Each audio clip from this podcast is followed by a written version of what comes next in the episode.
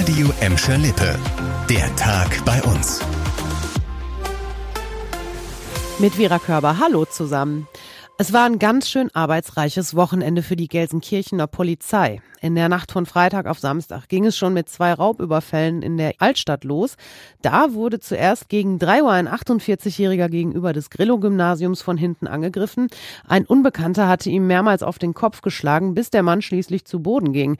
Daraufhin wurde dem Opfer das Portemonnaie geklaut. Der zweite Raub, der passierte keine zwei Stunden später auf der Ringstraße.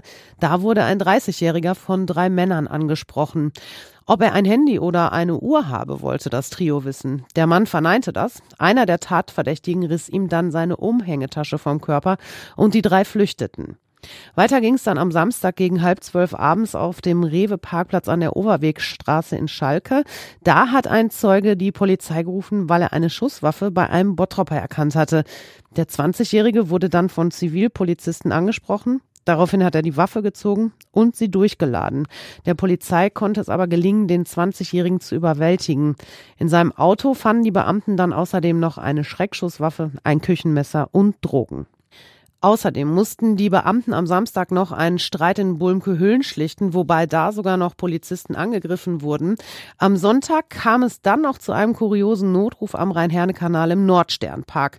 Dort sollten sich zwei Jugendliche hilflos im Wasser befunden haben. Als die Beamten dort ankamen, machten sich die beiden 13-jährigen Mädchen allerdings nur über die Situation lustig immer noch im Wasser schwimmend.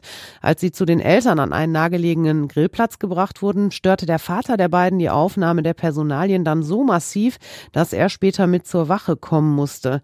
Bei den Einsätzen wurden Polizisten auch teilweise leicht verletzt. Warnwesten waren gestern, Warnmützen für Kinder sind die Zukunft. Und zwar für die Vorstuhlkinder in Bottrop. Die künftigen Bottropper I-Dötzchen, die sollen nämlich sicherer zur Schule kommen. Dafür wollen auch in diesem Jahr die Verkehrswacht und die Dekra sorgen. Noch vor den Sommerferien bekommen sie deshalb eine Warnmütze geschenkt. Damit sollen Autofahrer die Kinder im Straßenverkehr besser sehen. Heute Vormittag wurden dann die ersten Sicherheitskappen verteilt und zwar an die zukünftigen Schulanfänger der Kita Ratz und Rübe in der Rhein-Baben-Straße im Eigen. Schirmherr der Aktion ist Bottrops Oberbürgermeister Bernd Tischler.